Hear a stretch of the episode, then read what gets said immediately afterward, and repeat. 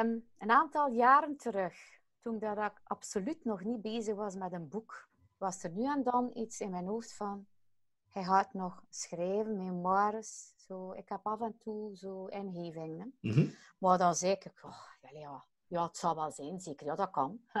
het zal wel zijn. Oké, dan begin ik. Dan, dan, dan ligt dat boek er nu. Dan zeg ik, heb daar wel al een keer al die jaren terug aan gedacht. Mhm. En wat dat, wat dat heel vaak terugkeert, maar dat is dan crazy. Dat is dat er nog een keer een film gaat komen. Dat is crazy. Dat is echt iets dat... Ik heb daar absoluut geen, geen mensen rondom mij die daarmee Nee. bezig zijn. Dus dat is, als je spreekt van iets crazy, dat is dat. Maar dat komt gewoon altijd terug.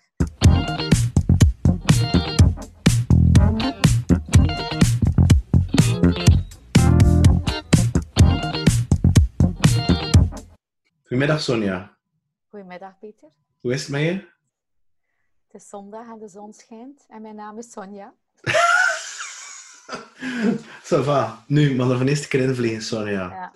We zijn dus mijn allereerste gasten in het Nederlands. Dus eh, geniet ervan om de spits af te bijten. Nu, Sonja, ehm, dat is waarschijnlijk een vraag die je waarschijnlijk al honderdduizend keer gehad hebt.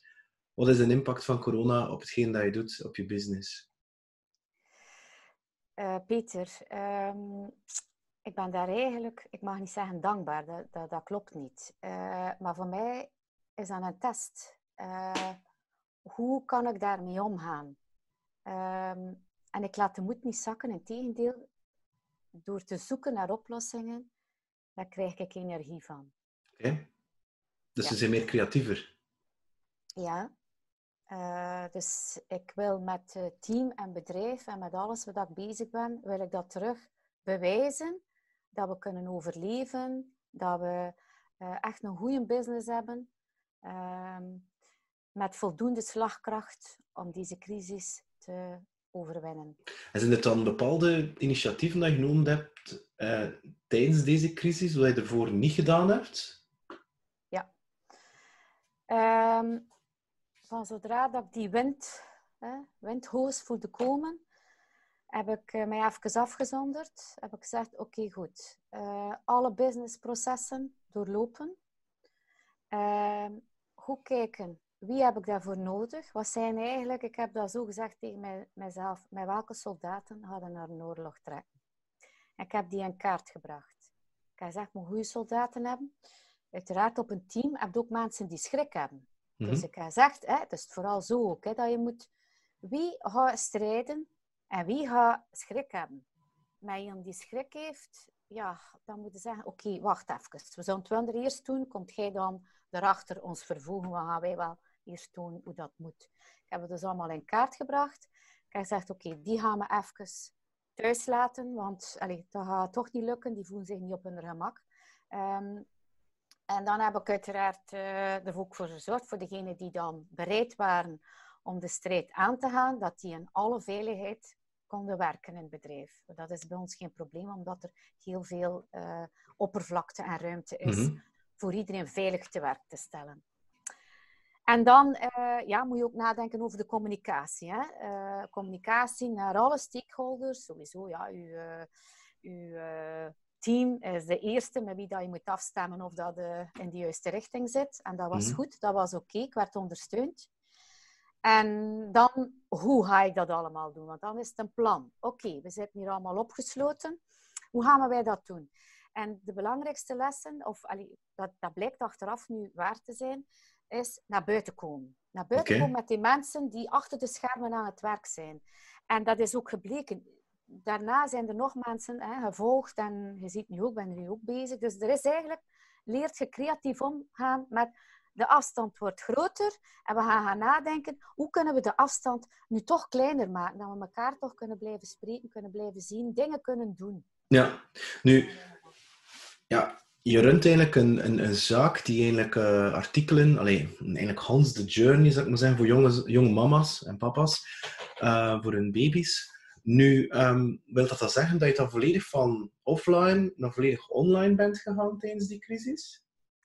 Dus ehm, ik eh, ben eigenlijk met de digitale transformatie al Ja. bezig van 2014. Dus elk jaar is er geïnvesteerd geweest om eh, de winkel van de toekomst vorm te geven.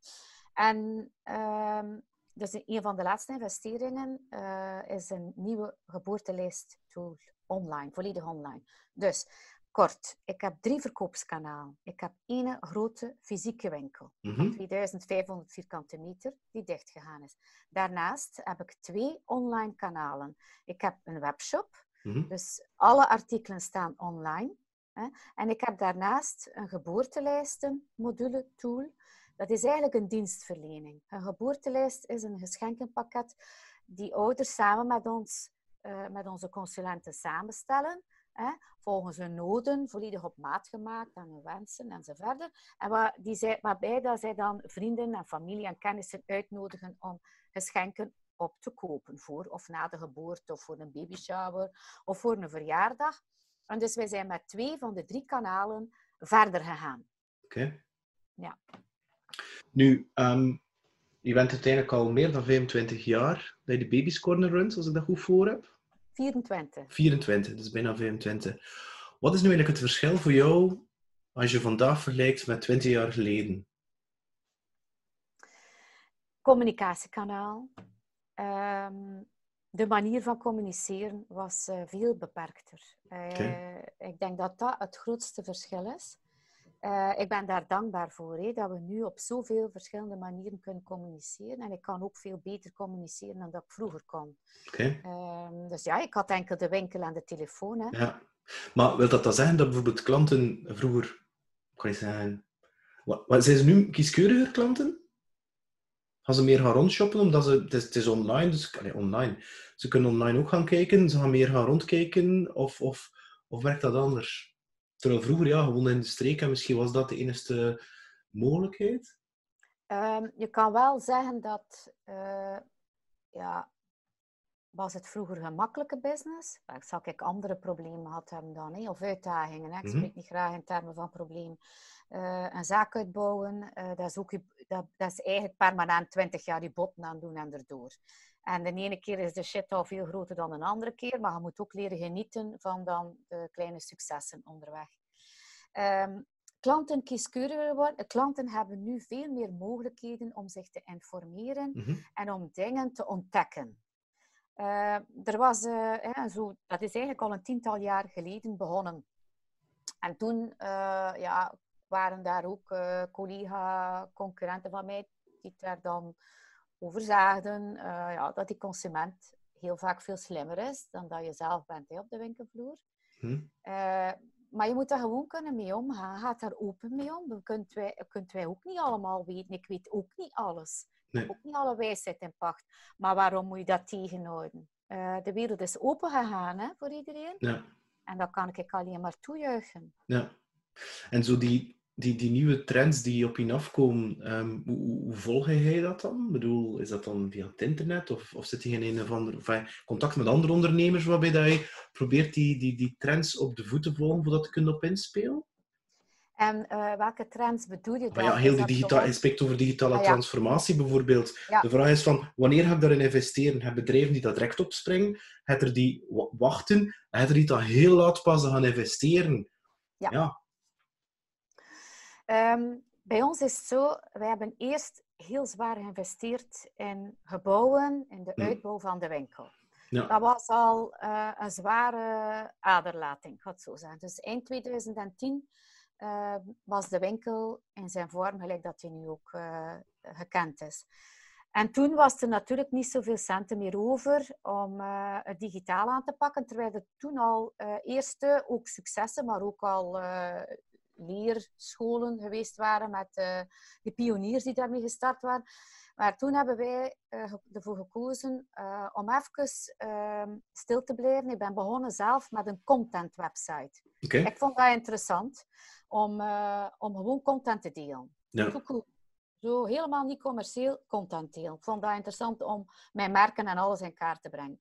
Maar uiteraard, um, een keer dat de tijd rijp was, we hebben dan in 2013 uh, ik was eigenlijk niet meer voor het uh, oude uh, softwaresysteem te um, ja, nog een koppeling met, een, met iets anders te voorzien, omdat ik aanvoelde dat dat een einde verhaal was. Ja. En, het volgende stapje was naar een ERP overgaan. Ja.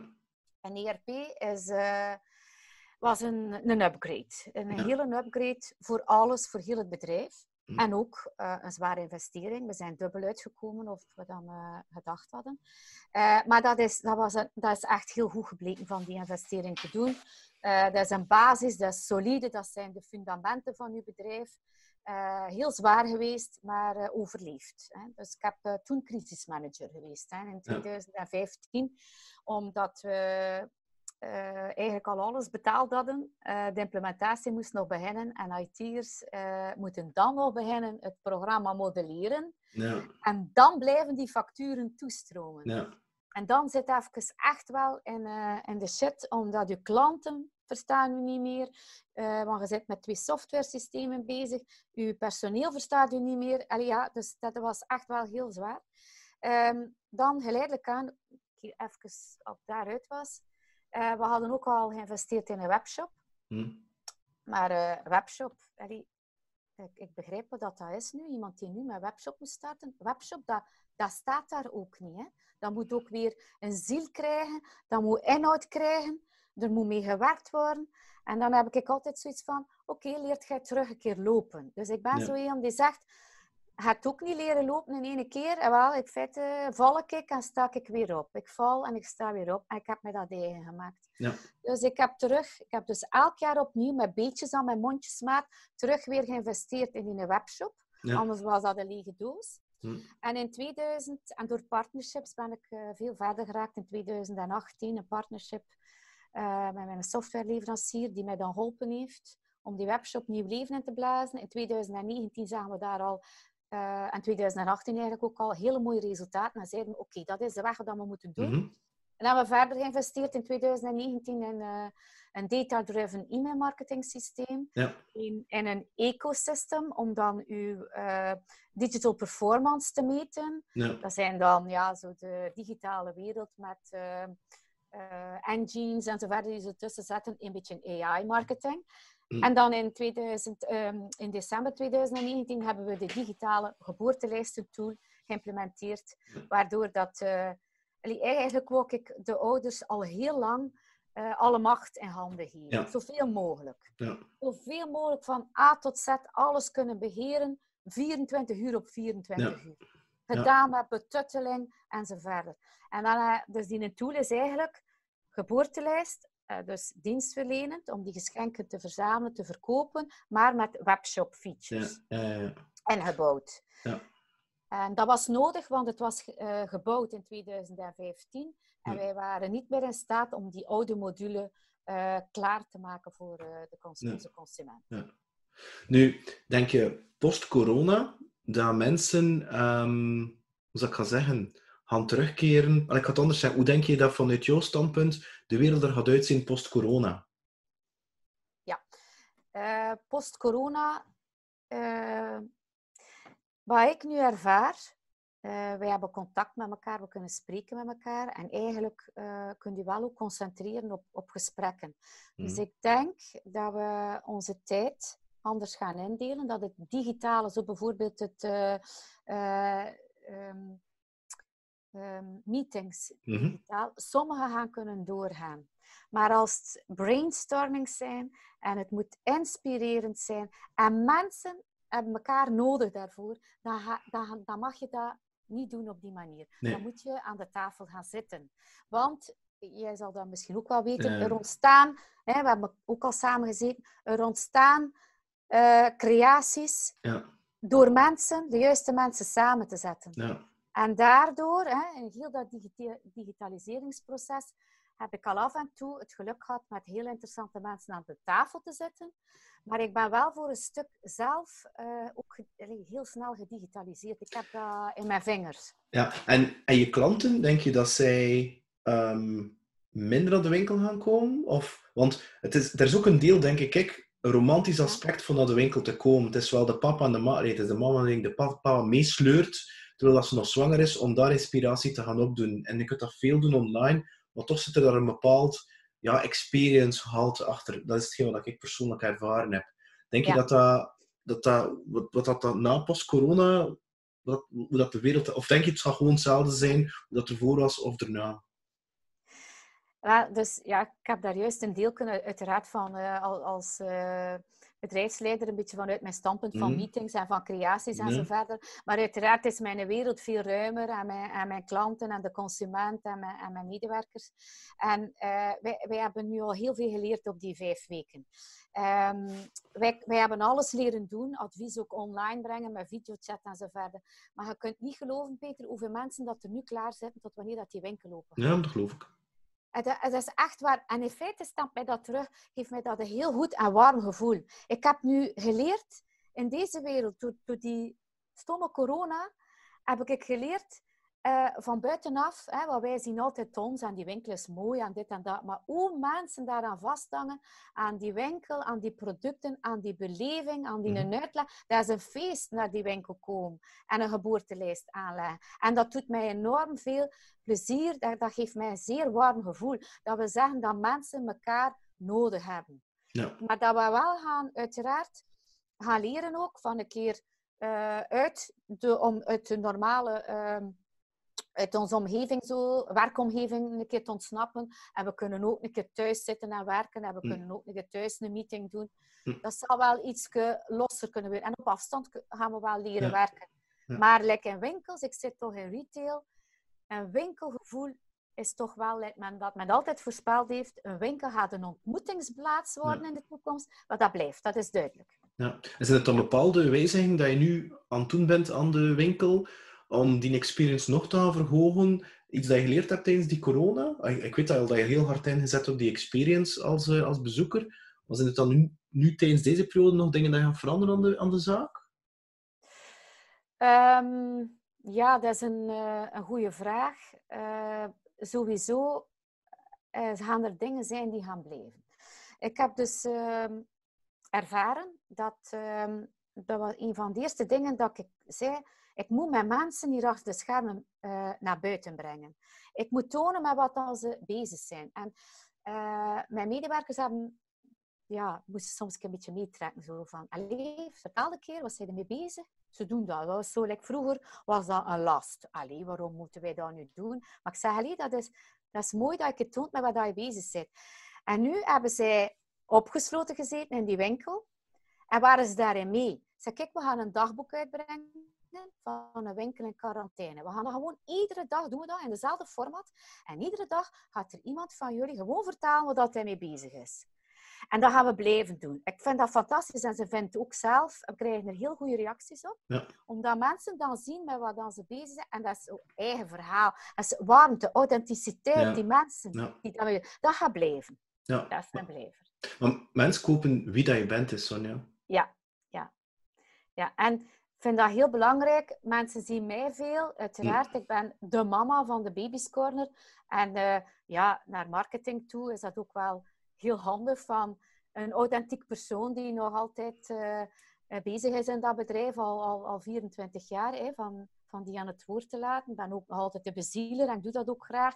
Maar mijn team werkt mee met mij. Ja. En uh, ik ben eigenlijk uh, heel blij dat zij nu in dat verhaal willen meestappen van ook mee naar buiten te komen. En ook te vertalen waar ze mee bezig zijn. Ben ik niet alleen, hè. ik heb mijn mensen nodig. Ja. En wij hebben heel goed samengewerkt. Dat was ook echt, ik denk dat mijn mensen daar ook, uh, we gaan daar als organisatie sterker uitkomen. Uh, ze hebben met plezier gewerkt. Ja. Je kunt dat niet geloven. En, en dat, dat geeft mij heel veel warmte. Dus ze zijn naar elkaar toegegroeid als ik het zo hoor. Ja, ja.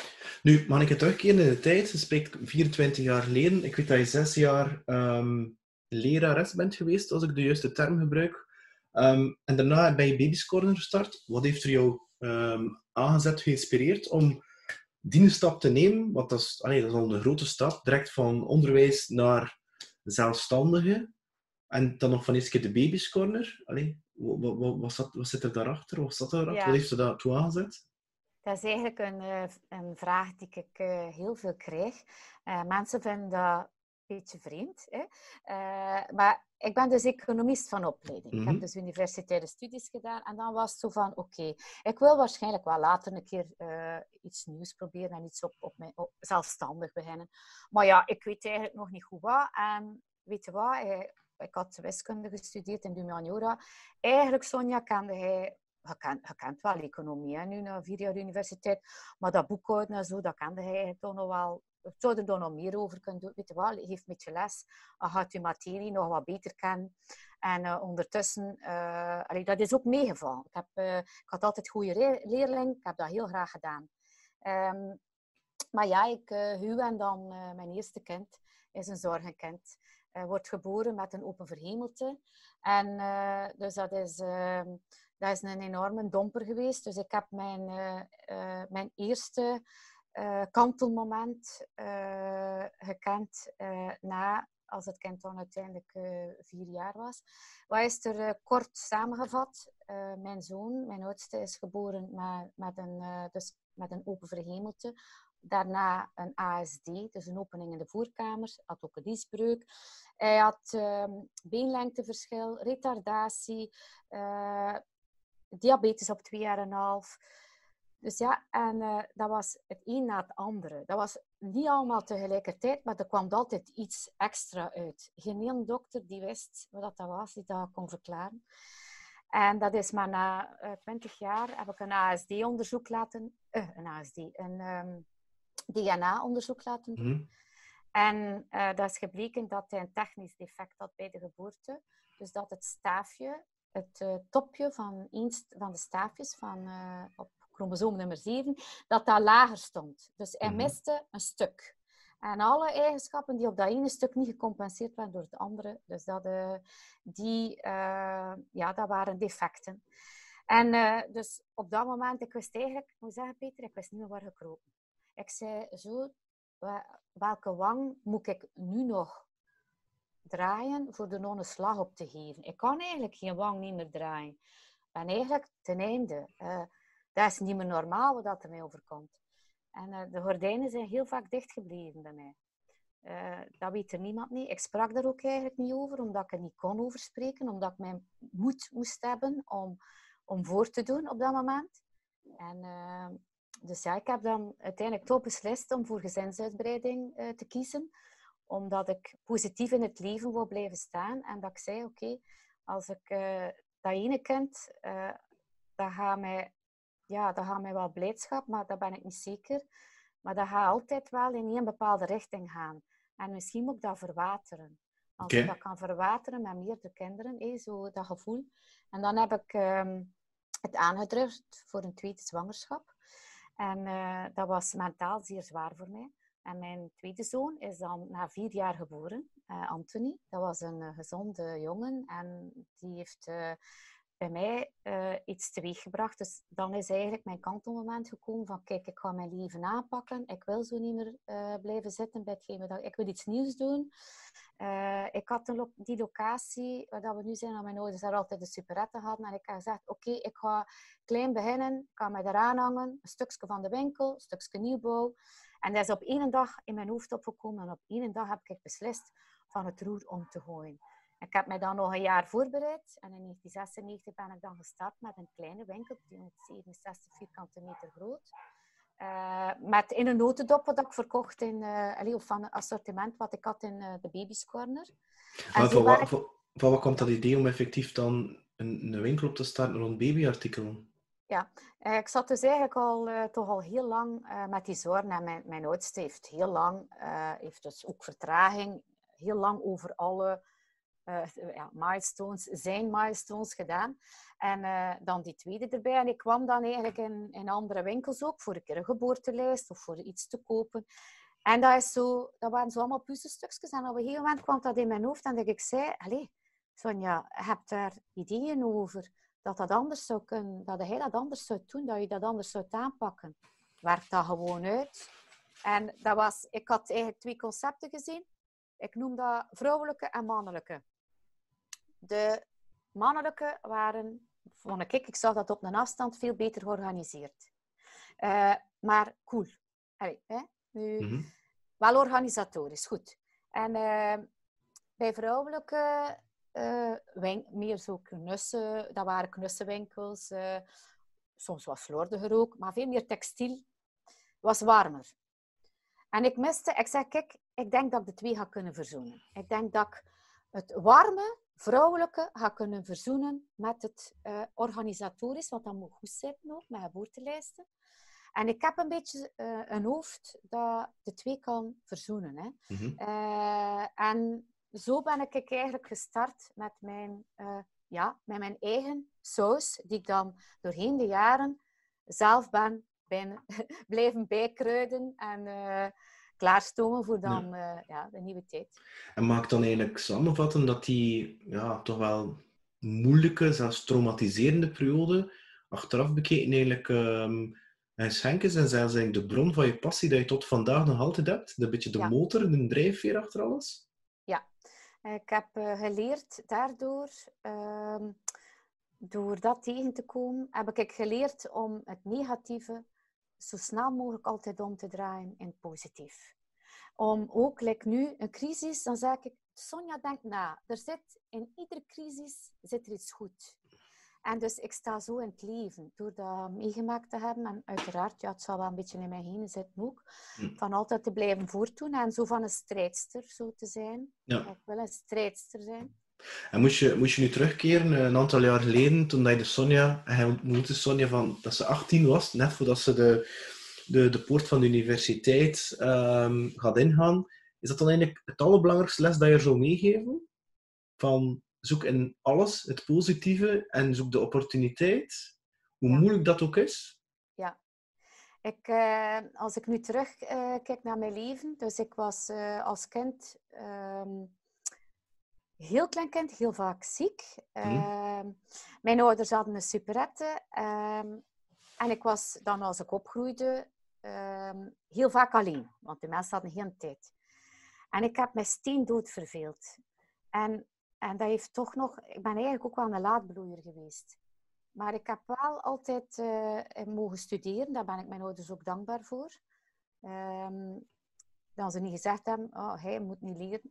moet hier in de superette Hm. eh, werken. Hij eh, gaat ook wel een boterham verdienen. Dus maar mijn pa was een vooruitstrevende mens. Die zei, oké, eh, studeer maar. Maar ehm, ik heb dus, als ik alles nu zo op een rijtje zet, eh, is de belangrijkste les van, eh, ook in verveling. Mensen vervelen zich nu veel. Ik zeg tegen mijn kinderen, je verveelt u misschien wel even nu. Maar ik zeg, staat er best, zeg, het is dat je echt heel goed verveelt nu.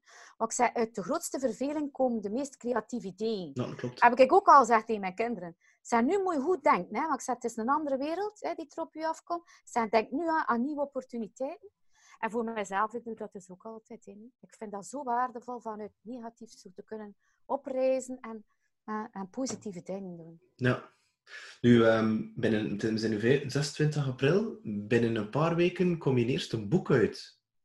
Onder mama's. Ehm, hoe wist je dat je een schrijfster was? Of is dat iets dat je heel lang in hebt? Want, eh, Oh, Pieter, ehm, ik ben zo blij van nieuwe dingen bij mezelf te kunnen ontdekken. En eh, ik denk dat dat ook is voor hetgeen, door hetgeen dat je daar juist hebt geschetst. En eh, ik prijs mij daar gelukkig om. Maar ja, hoe ben ik zo ver gekomen? Ehm, ik heb gelukkig, ik heb je dat al gezegd, af en toe inspirerende mensen in mijn, in mijn buurt. mhm. Ehm, maar aan de andere kant sta ik ook wel zelf a- eh, aan de bron door nieuwe initiatieven te nemen. En mijn, eh, ja, ik heb u daar ook al over gesproken, ons gesprek die we gehad hebben.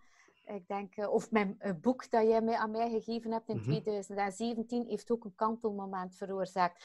Ik heb ehm, een keer alle positieve en de negatieve dingen voor mezelf opgeleist. En ik heb gezegd, hoe wil je nu verder gaan eh, in je leven? En dan heb ik heel duidelijk gekozen voor nieuwe initiatieven voor ondernemen en vrijheid. En ondernemen en vrijheid wil zeggen een keer weer terug alleen baas zijn, alleen initiatieven kunnen nemen, zo een keer uw hoesting, maar wel berekende hoesting, ja, ja. uw hoesting te kunnen doen. En dat, heeft, dat is zo een meldpot geweest van nieuwe ideeën. Dat is zo begin borrelen. En dan heb ik mijn, eh, mijn merk, Tales of Glory, Tales met mijn milestone box. Eh, dat is boven, ik heb mijn compagnie Leonie, Leonie is mijn tweede naam. Eh, heb ik gezegd, oké, eerste keer orde op zaken. Eh, mijn compagnie Leonie opgestart. Tales of Glory als merk eh, gelanceerd. Ehm, een eigen lijn, babylijn van gemaakt. Ehm, en dan, ja, uh, op een gegeven moment, ik moet zeggen, ik ben wel in de loop der jaren heb ik beter leren communiceren. Oké. Okay. Ehm, en ik had dus, en, en die mama die rond mij hangt, al heel mijn leven, zelf mama, maar al die mama's die al bij mij naar de winkel komen, over de vloer komen. Um, ik ben ook hoofd van de marketing, dus hoe vertel ik het? Hoe zeg ik het? Ik moet met heel veel verschillende mensen ook spreken mm -hmm. en hun taal spreken. Ja. Uh, uh, wat voor zin heeft het van te spreken tegen iemand dat die zegt, die ga je toch niet verstaan, want die spreekt nee. dezelfde taal. Dus ik probeer altijd in het hoofd te kruipen van degene met wie ik moet spreken. En ik denk dat dat uh, ondertussen dat ik die eigenschap heb beter leren ontwikkelen. En ik, door altijd met die mama bezig te zijn, en zeg ik ook tegen mijn mensen soms, allee, kijk nu een keer naar buiten en, en, en wat, wat, tijd zijn we, wat weer is en, en de school en enzovoort, en de zwangere mama. Met wat is zij eigenlijk allemaal bezig? Mm -hmm. En daar wil ik een antwoord op bieden. En ik weet dat ze heel veel vragen heeft. En dan kwam er in mij op uh, van, zou hij dan een keer niet durven proberen van uh, een boek te schrijven? Dat zou toch wel eigenlijk een uitdaging zijn. Met al hetgeen wat je weet, met alle zorgen, met alle vragen die die mama heeft. Hè, dus vooral, mijn, ik hoop dat ik nog boeken kan schrijven, maar mijn eerste boek, Onder Mama's, is vooral dus de weken zwangerschap, de trimesters, en dan de geboorte en de eerste weken na de geboorte. En ik weet wat er dan leeft en wat er in haar hoofd omgaat. En die mama heeft, uh, kan heel veel opzoeken. Online vindt mm -hmm. alles. Ik heb dat ook gedaan. Ik heb research gedaan online.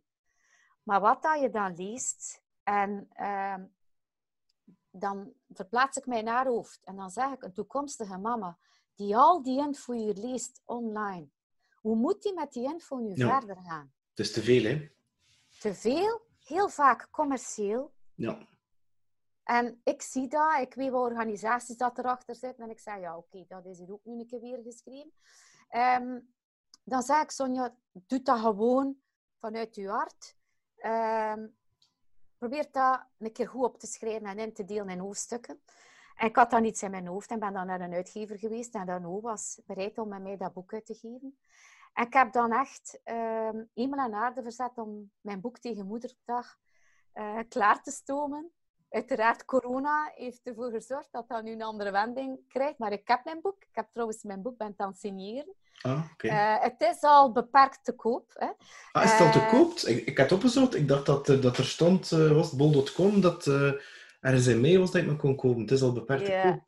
Ah, wel, maar ik heb het uh, als eerste binnengekregen. Uh, dus het is te koop op mijn eigen website. Ah, oké. Okay. Uh, alle verkoopadressen staan erop, ik wil daar heel neutraal in zijn. Ik wil eigenlijk gewoon als trusted advisor verder gaan. Ehm, dat is mijn, mijn doelstelling. met het boek, met hetgeen wat ik neergeschreven heb, gewoon mijn ervaringen delen. mijn authentiek verhaal delen. Dat is een verhaal van alle mama's samen. Want heel vaak kan je dingen lezen. Maar is dat een verhaal van één mama, mm -hmm. één, één blogster, mm -hmm. één Instagram-mama die Mhm. dan af en toe een keer, of meestal de schone schijn ophoudt. En ik wil eigenlijk gewoon het ware, het echte verhaal van vele mama's delen in mijn boek. En dus je boek is dan specifiek geschreven voor de zwangere toekomstige mama. Allee, enfin, als ze al kinderen heeft natuurlijk, uh, is ze eigenlijk al mama. Maar dus de, vanaf het moment dat ze zwanger is, als ze een paar maanden is, is dat, dat is eigenlijk jouw doelgroep, dat is de ideale leester van, dat, van je boek? Of, of? Eigenlijk uh, periode ervoor al. Ah ja, oké. Okay. Uh, het begint meestal, dat is ook uh, psychologisch bewezen. Um, er verandert iets in het hoofd van een vrouw, of dat kan ook van de man zijn, of van het koppel. Um, plotseling begint de aandacht te hebben voor mensen met kinderen. Mm -hmm. Gewoon ook kleine kinderen, baby's. Ja. Um, en dan begint er zoiets te... Ja, dan begint de warm te lopen, bij manier van spreken, om toch een keer te denken aan uh, gezinsuitbreiding of een, of een baby, een kind. En ja, uiteraard in de eerste fase komen er ook heel veel vragen uh, in je hoofd. Misschien zit hij als vrouw met die kinderwens in je hoofd. Is uw partner daar klaar voor? Ik som dan een aantal vraagjes op. Hè? Zo van think about. Ehm, denk toch een keer over die vragen na. En koppel het een keer terug bij je partner. Hè? Want Mhm. misschien zit je niet op dezelfde golflengte. Ja. Of misschien zit je juist wel op dezelfde golflengte. En zo, dat doe ik dan heel mijn boek verder. Want je hebt altijd gedurende die zwangerschap dan ook, als het dan effectief doorgaat, eh, toch heel veel vragen op verschillende momenten. En misschien een beetje een heel rare vraag, maar soms gebeurt het dat je zwanger bent. Allee, ik als man natuurlijk, maar, maar de zwangerschap gaat helaas niet door. De natuur beslist er anders voor. Komt er ook zo'n verhaal aan bod in je boek? Ehm, ik ben al een keer stilgestaan bij, bij die vraag bij mijn ehm, baby milestone box. Je Mhm. moet weten, eh, er zijn initiatieven en er zijn eh, situaties waar dat voortloopt, uiteraard. Nu, in mijn boek, ehm, naar, ja, als het voortloopt, er zijn verschillende dingen die kunnen voortlopen. Uiteraard, een zwangerschap kan onderbroken worden. Mijn situatie is anders. Mijn zwangerschap was goed, eh, maar er was iets met mijn kind. Mhm. Dus, maar ehm, ik ga daar niet al te diep op in. Zelfs niet op mijn eigen situatie niet. Ja. Ik heb dat ook, eh, wat wil ik met mijn boek meegeven? Geef het een plaats. Ja. Leer gewoon positief denken eh, en geef dat gewoon een plaats in je leven. Het heeft geen zin van eh, bij de pakken te blijven zitten. Eh, dus ja, eh, mama heeft gedurende haar zwangerschap sowieso ehm goede en minder goede Ja. momenten. Ja. Ik denk dat je het er zo moet zien en ik hoop dat ze, dat ze kracht kan putten uit mijn boek, omdat het een heel positief boek is. Ja. Ehm, ja. Nu, je hebt dat net ook vermeld dat je laat omringen, eh, dat je ideeën krijgt door je te laten omringen door inspirerende mensen. Zijn er zo rolmodellen, mensen, kan je zeggen, naar wie dat je opkijkt? Ehm, dat hoeven geen mensen te zijn uit je, uit je dichte omgeving, maar ondernemers of iemand anders, eh, dat je nu momenteel opkijkt, dat je, dat je inspireren? Ehm, ik merk van mezelf dat ik eh, heel vaak, en nu zeker de voorbije periode, eh, een schrijfproces is een eenzaam eh, proces. Maar ik heb eh, in heel mijn leven en mijn, carrière ehm, heb ik daar eigenlijk geen problemen mee. Ik ben graag alleen en ik denk graag ook met mezelf na. Maar uiteraard, dus ja, de laatste maanden ben ik wel hè, vrij veel alleen daarmee bezig geweest. Inspirerende figuren, eh, personen eh, zijn voor mij bijvoorbeeld de Rick Vera, Hm. eh, die gewoon ja, ook alle muurtjes omvergooit. Men heeft al een keer gezegd van mij in mijn onmiddellijke omgeving dat ik dat als geen andere kan. Dat is gewoon alle muren omvergooien en buiken. Hm. En ehm, dus ja, ik vind dat eigenlijk geen slechte eigenschap. Weet je waarom? Oordelen en vooroordelen, dat moeten van wegblijven. Ja. En uh, dus als er iemand met mij afkomt van, ja, maar, en dit of dat, dan zeg ik, zeg ik nee, nee, nee, nee, nee, nee. En ik moet dat heel vaak doen. Nee, nee, nee, je moet dat allemaal wegdenken. Nee, nee, nee. Dus gewoon los, in alle vrijheid uh, kunnen denken. En uh, ik moet wel zeggen, dat ik, ja, um, ik heb nog mensen in mijn omgeving die mij wel al hebben aangezet tot, uh, tot denkprocessen, waar ik meetings mee heb. Maar uiteraard, dat zijn ook soms mensen die dan gespecialiseerd zijn in, uh, in een specifiek domein. En die ik ook uh, nodig heb om bepaalde projecten uit te werken. Ja. Um, ja, ik heb er zo nog wel uh, een aantal dat ik kan opnoemen. Nu, het Baby's Corner. Je hebt dan Tales of Glory, dat is zo die herinneringenbox, zal ik hem maar noemen. Per, en voor elke milestone dat je de, de baby en het kind meemaakt. Je hebt nu je eigen boek Onder Mama's. Wat is het volgende voor Sonja? Het volgende voor mij. Um, ik zou eigenlijk graag uh, verder schrijven. Oké. Okay. Uh, dus uh, toch een deel van het jaar. Dat mag gerust terug de winterperiode zijn, gelijk dat ik dat nu gedaan heb. Um, als, als ik daarin slaag om terug een vervolg te breien aan Onder Mama's. Uiteraard moet hij in eerste nu wel nog aanslaan. Hè? Maar, mm. uh, dat, dat zou ik mooi vinden. Maar ik weet van mezelf dat ik blijf dingen uitvinden. Dus ik weet ook niet zo goed wat dat volgende gaat zijn. Uh, maar ja, dat kan... Hopelijk is dat weer uh, iets, iets nieuws. Iets dat ik nog niet aan gedacht heb. Ja. En nu, wat is nu eigenlijk voor jou nog een, droom? Het moet wel een, enorme crazy droom zijn. Hè? Bijvoorbeeld in een film meespelen uh, of iets anders. Iets dat je niet zomaar, ah, ik ga dat een keer realiseren. Uh, dat kan bijvoorbeeld van verhuizen zijn naar een ander land en daar weet ik veel wat starten. Wat is zo'n een, een enorm crazy droom van Sonja? Van Sonja? Um, een aantal jaren terug, toen dat ik absoluut nog niet bezig was met een boek, was er nu en dan iets in mijn hoofd van, hij gaat nog schrijven, memoires. Zo, ik heb af en toe zo ingevingen. Mm -hmm. Maar dan zei ik, oh, ja, ja, het zal wel zijn, zeker. Ja, dat kan. het zal wel zijn. Oké, dan begin ik. Dan, dan, dan ligt dat boek er nu. Dan zeg ik, ik heb daar wel al een keer al die jaren terug aan gedacht. En mhm. wat dat, wat dat heel vaak terugkeert, maar dat is dan crazy. Dat is dat er nog een keer een film gaat komen. Dat is crazy. Dat is echt iets dat... Ik heb daar absoluut geen, geen mensen rondom mij die daarmee nee. bezig zijn. Dus dat is, als je spreekt van iets crazy, dat is dat. Maar dat komt gewoon altijd terug. En is dat dan een film over jouw leven of is dat dan een film over uh, specifiek voor mama's? Of? Ik weet dat niet, omdat ja, ik, uh, ik weet dat niet. Uh, wat dat, dat gaat zijn, en misschien ja, zijn, gaan dat memoires zijn of gaat dat zijn wat, wat ik al allemaal uitgespookt heb in mijn leven? Of, natuurlijk, ik, ik vind mezelf nu niet zo belangrijk. Uh, maar toch is dat iets dat altijd terugkeert. Ja. Nee, maar het spreekt wel aan. Nee. Allee, bedoel, je hebt een, enorme moeilijke periode gehad, die uiteindelijk uh, een bron van creativiteit en enorm veel levensenergie geeft. Want heel veel mensen, om eerlijk te zijn, die zullen die slachtofferrol oppakken en die zullen bij wijze van spreken zich wentelen in zelfmedelijden. En die zullen wijze van spreken binnen naar een koord grijpen. Ik ben een beetje heel hard, maar enfin, maar je hebt dat niet gedaan. Je hebt het omgekeerd gedaan. Je hebt gezegd van, dat is in het leven, ik accepteer dat dat is. En nu had ik alles uit al wat eruit te halen valt. Ja. Het onderste kanaal, hè? dat ja. vind ik altijd. Ik heb dat eigenlijk ook geleerd uh, van mijn pa. Mijn pa is ook eigenlijk, als je spreekt van een inspirerende persoon, uh, is mijn pa eigenlijk wel een, gewoon omdat dat zo'n doorzetter is. Dat is zo een die gewoon altijd voert. Je moet hem ook altijd alles vragen. Hij zal altijd zijn recht springen. Het mensen de eerste keer moeten nadenken. Zou ik nu wel recht staan? Zou ik daar nu wel omgaan? Zou ik dat nu wel doen? Dat is zo'n doener. Die mens doet gewoon alles. Als hij zegt, pa, ga ik dit of dat gaan halen. Die mens is 84 jaar. Hij is nog, zal hij recht springen. Zo van, ja. doener.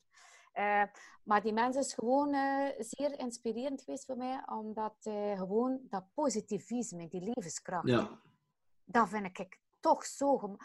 Ik ben, kan je niet zeggen, ik ben geen gemakkelijk persoon waarschijnlijk voor mee, mee te leven ook. Omdat ik altijd doordoe. Ik geef niet op. Uh, maar aan de andere kant, is mijn drive. Kan dat eigenlijk niet stil, kan dat niet stil leggen.